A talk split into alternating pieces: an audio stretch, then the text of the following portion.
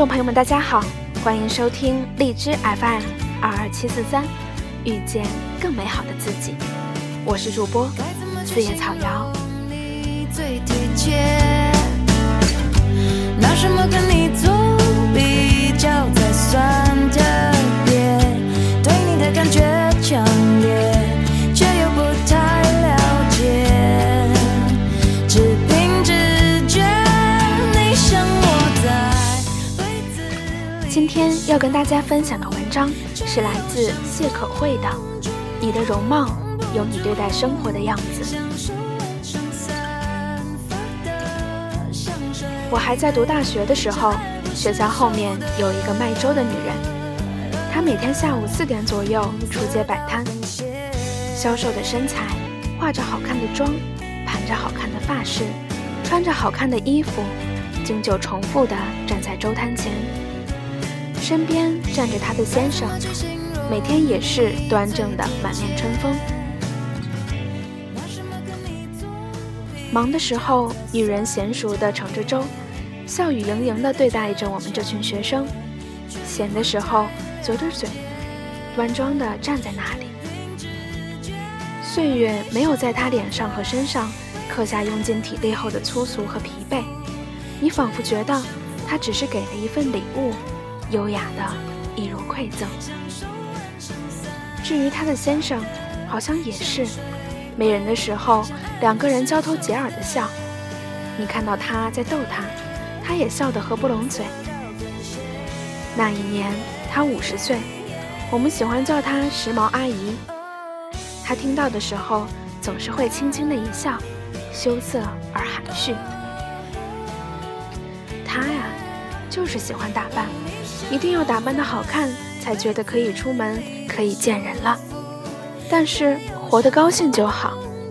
有一次，她和她先生在我们面前斗嘴，两人笑着说：“体面，或许活到她这个年纪，才能够形容的坦然。”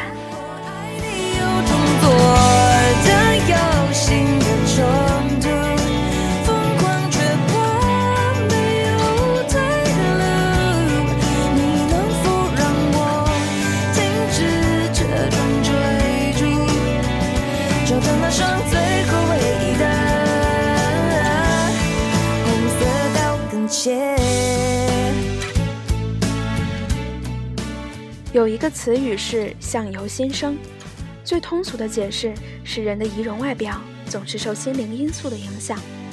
事实上，每一个热爱生活的人是不容许自己蓬头垢面的见人。且不说是否尊重，当你直面这个世界，你的容貌就是你的第一名片。韩是一家大型企业的人事总监，他说他们单位为什么10多年来销售业绩都稳居业内前10，与一项制度有关。女人每天必须化妆，穿职业装，穿高跟鞋；男人必须每天系领带，穿正装，穿皮鞋。这是他们老板明确要求写进公司制度里的，并且每周都会例行检查。如果有人不穿高跟鞋或不穿正装，会直接计入当月的考评，2次以上会扣除当月的奖金。许多刚进企业的男孩女孩会不理解，会有人质疑，不是只要工作完成了就可以吗？这也太拘泥于形式了。包括韩，他到岗的第一天就被原先的人事总监叫到了办公室。那一天早上，他刚洗完头发，就这么蓬乱着走进了公司。脚上的球鞋，身上的白 T 恤。人事总监友好地提醒他，记得多学习单位的制度，还有可以学习单位里其他同事的打扮。后来我们老板在1周后的入职培训里讲了一番话，让他们毫无怨言，并且欣然接受了这个要求。一个注重自己外表的人是不可能对生活和工作马虎的。2，你穿着正装，踩着高跟鞋，看上去会影响工作效率，事实上是会提高工作效率。你们的妆容时刻提醒着你们的身份，告诉你们不松懈。3，你与人交流，你的容貌是你最好的资本。其实这个理论是成立的，所谓心理暗示，大概就是由外表而起，告诉内心你的状态，再让自己变得更好。有一个资深的企业主曾经来我们单位，他也有和我们老板一样的理论，注重仪容，其实就是做成事的开始。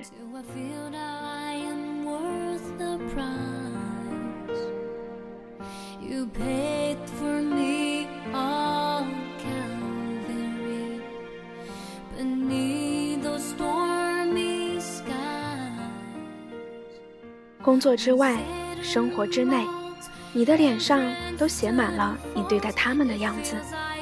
你有没有发现，有些人无论身在何地，都可以让自己带着光芒，周遭的一切并不是非得围着他转，而是他站在那里就是中心。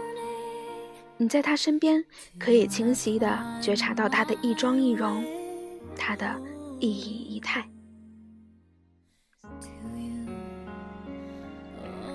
我刚进单位的时候，有一个同事，那年他大概40多岁，每天都格外精致的样子，丝毫不允许自己有一点瑕疵。不得不说，我第一次见到他，以为他还没有结婚。过了很久，我才听说他有一个8岁的女儿。你每天这样用心的打扮，会不会很累？有一天，我弱弱地问他，他摇摇头，习惯就好了。一个人无论如何都是抵不过时间的，不过是让自己老得慢一点而已。后来我才知道，无论春夏秋冬，每天早上他都会在6点起床，先长跑半个小时，然后化妆。每天晚上无论多晚也会卸妆敷面膜。这是一件很机械也很枯燥的事，但你把它当作和吃饭睡觉一样重要的事，就不那么难了。张爱玲有一句话是，装扮的像样的人在像样的地方出现，看见同类也被看见，这就是社交。而与我们平凡人来说，倾自己所有去爱护自己的妆容，是对生活最大的诚意，也是对有限生命最好的尊重。过那么久，我终于懂，谁来谁去都是经过，那有什么错？还要多久我才会懂，说需要的并不是你。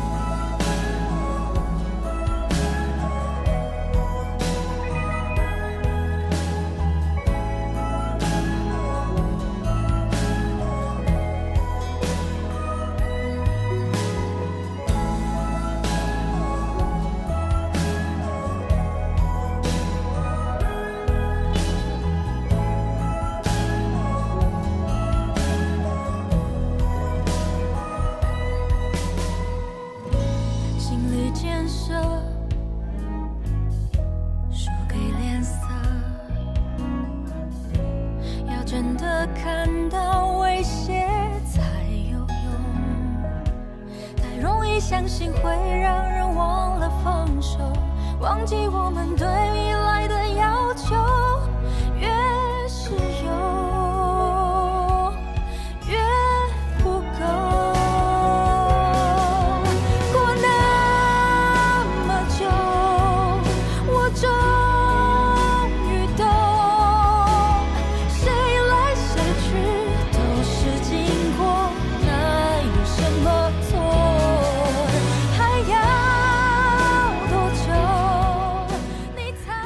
明天是6一儿童节，是一个全民都可以过节日的日子，那就让我们再当一次孩子。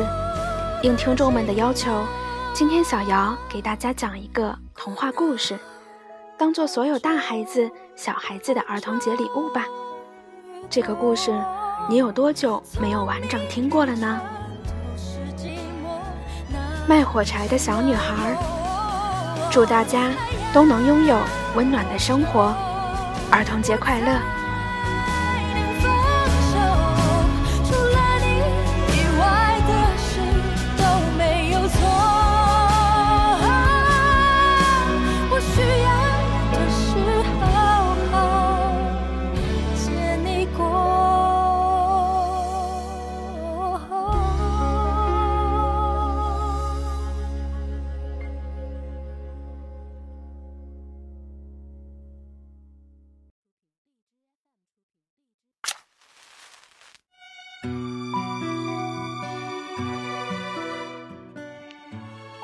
安徒生童话，卖火柴的小女孩。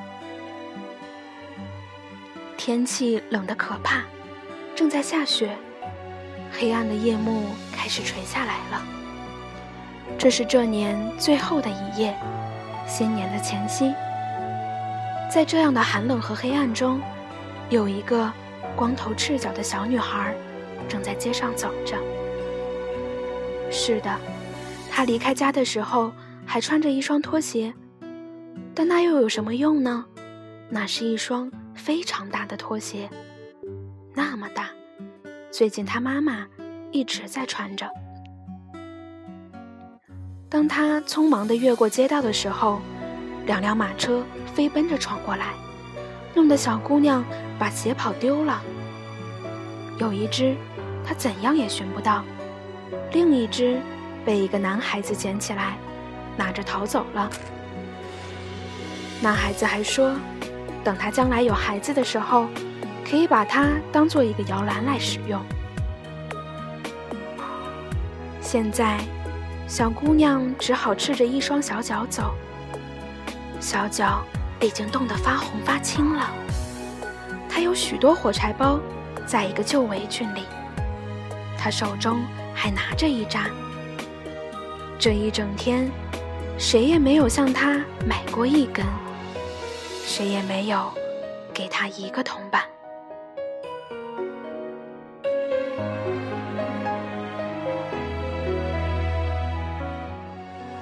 可怜的小姑娘，她又饿又冻地向前走，简直是一幅愁苦的画面。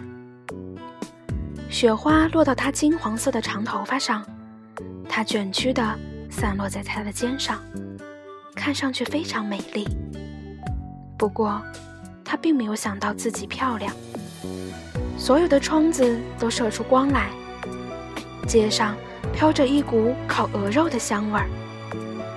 的确，这是除夕，她在想这件事情。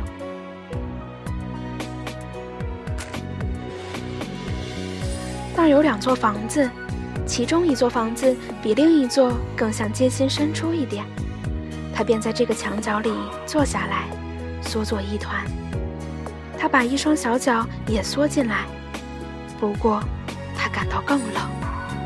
他不敢回到家里去，因为他没有卖掉一根火柴，没有赚到一个铜板。他的父亲一定会打他，而且家里也是很冷的。因为他们头上只有一个可以灌进风来的屋顶，虽然最大的裂口已经用草和破布堵住了。他的一双小手几乎冻僵了。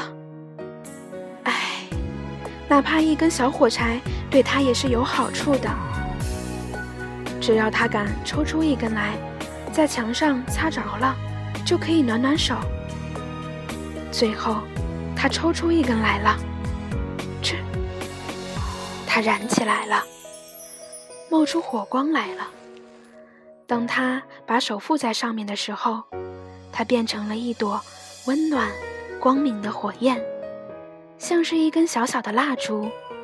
这是一道美丽的火光，小姑娘觉得真像坐在一个铁火炉旁一样。它有光亮的黄铜圆烟手和黄铜炉身，火烧得那么欢，那么暖，那么美。哎，这是怎么一回事？当小姑娘刚刚伸出一双脚，打算暖一暖脚的时候，火焰就忽然熄灭了，火炉也不见了。她坐在那儿，手中只有烧过了的火柴。她又擦了一根，它燃起来了，发出光来了。墙上有亮光照着的那块地方，现在变得透明，像一片薄纱。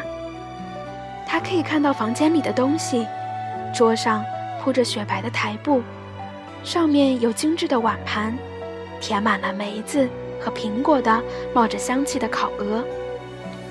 更美妙的事情是，这只鹅从盘子里跳出来了，背上插着刀叉，蹒跚地在地上走着，一直向这个穷苦的小姑娘面前走来。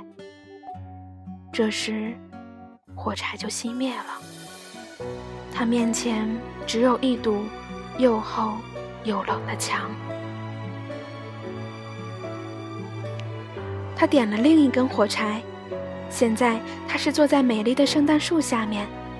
上次圣诞节时，她透过玻璃门看到一个富有商人家里的一株圣诞树，可是现在这一株比那株还要大，还要美。它的绿枝上燃着几千支蜡烛，彩色的图画跟橱窗里挂着的那些一样美丽，在向它眨眼。这个小姑娘把两只手伸过去，于是火柴就熄灭了。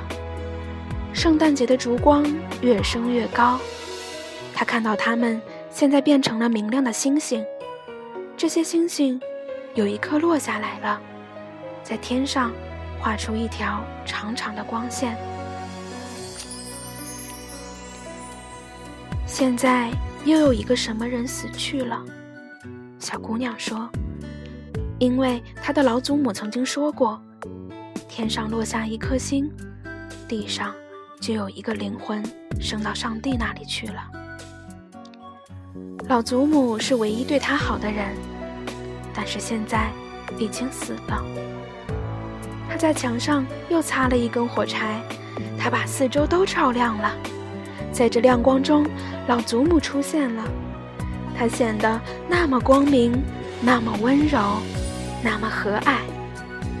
祖母，小姑娘叫起来，啊，请把我带走吧，我知道这火柴一灭掉，你就会不见了，你就会像那温暖的火炉，那只美丽的烤鹅，那棵幸福的圣诞树一样不见了。于是他急忙把整束火柴中剩下的火柴都擦亮了，因为他非常想把祖母留住。这些火柴发出强烈的光芒，照得比白天还要明亮。祖母从来没有像现在这样显得美丽和高大。她把小姑娘抱起来，搂到怀里，他们两人在光明和快乐中飞走了，越飞越高，飞到既没有寒冷，也没有饥饿，也没有忧愁的那个地方。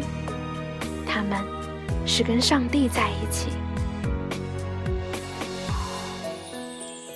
不过在一个寒冷的早晨，这个小姑娘却坐在一个墙角里，她双颊通红，嘴唇发出微笑。她已经死了，在旧年的除夕冻死了。新年的太阳升起来了，照着她小小的尸体。她坐在那儿，手中还捏着火柴，其中有一扎差不多都烧光了。他想把自己暖和一下，人们说，谁也不知道他曾经看过多么美丽的东西，他曾经是多么光荣地跟祖母一起走到新年的幸福中去。卖火柴的小女孩擦亮一根火柴，找出对面楼上有钱人的餐桌，桌上铺着雪白的台布，上面有精致的盘碗，填满了梅子和苹果，冒着香气的烤鹅。更美妙的事情是，这只鹅从盘子里跳出来了，背上插着刀叉，蹒跚地在地上走着，一直向这个穷苦的小姑娘面前走来。这时火柴就熄灭了，她面前只有一堵又厚又冷的墙。最后她死了，在旧年的除夕冻死了。在这里，安徒生安慰读者说，他和他的祖母在光明和快乐中飞走了，飞到既没有寒冷，也没有饥饿，也没有忧愁的那块地方，他们是跟上帝在一起。但这只是一个希望，真正的光明和快乐得自己去创造。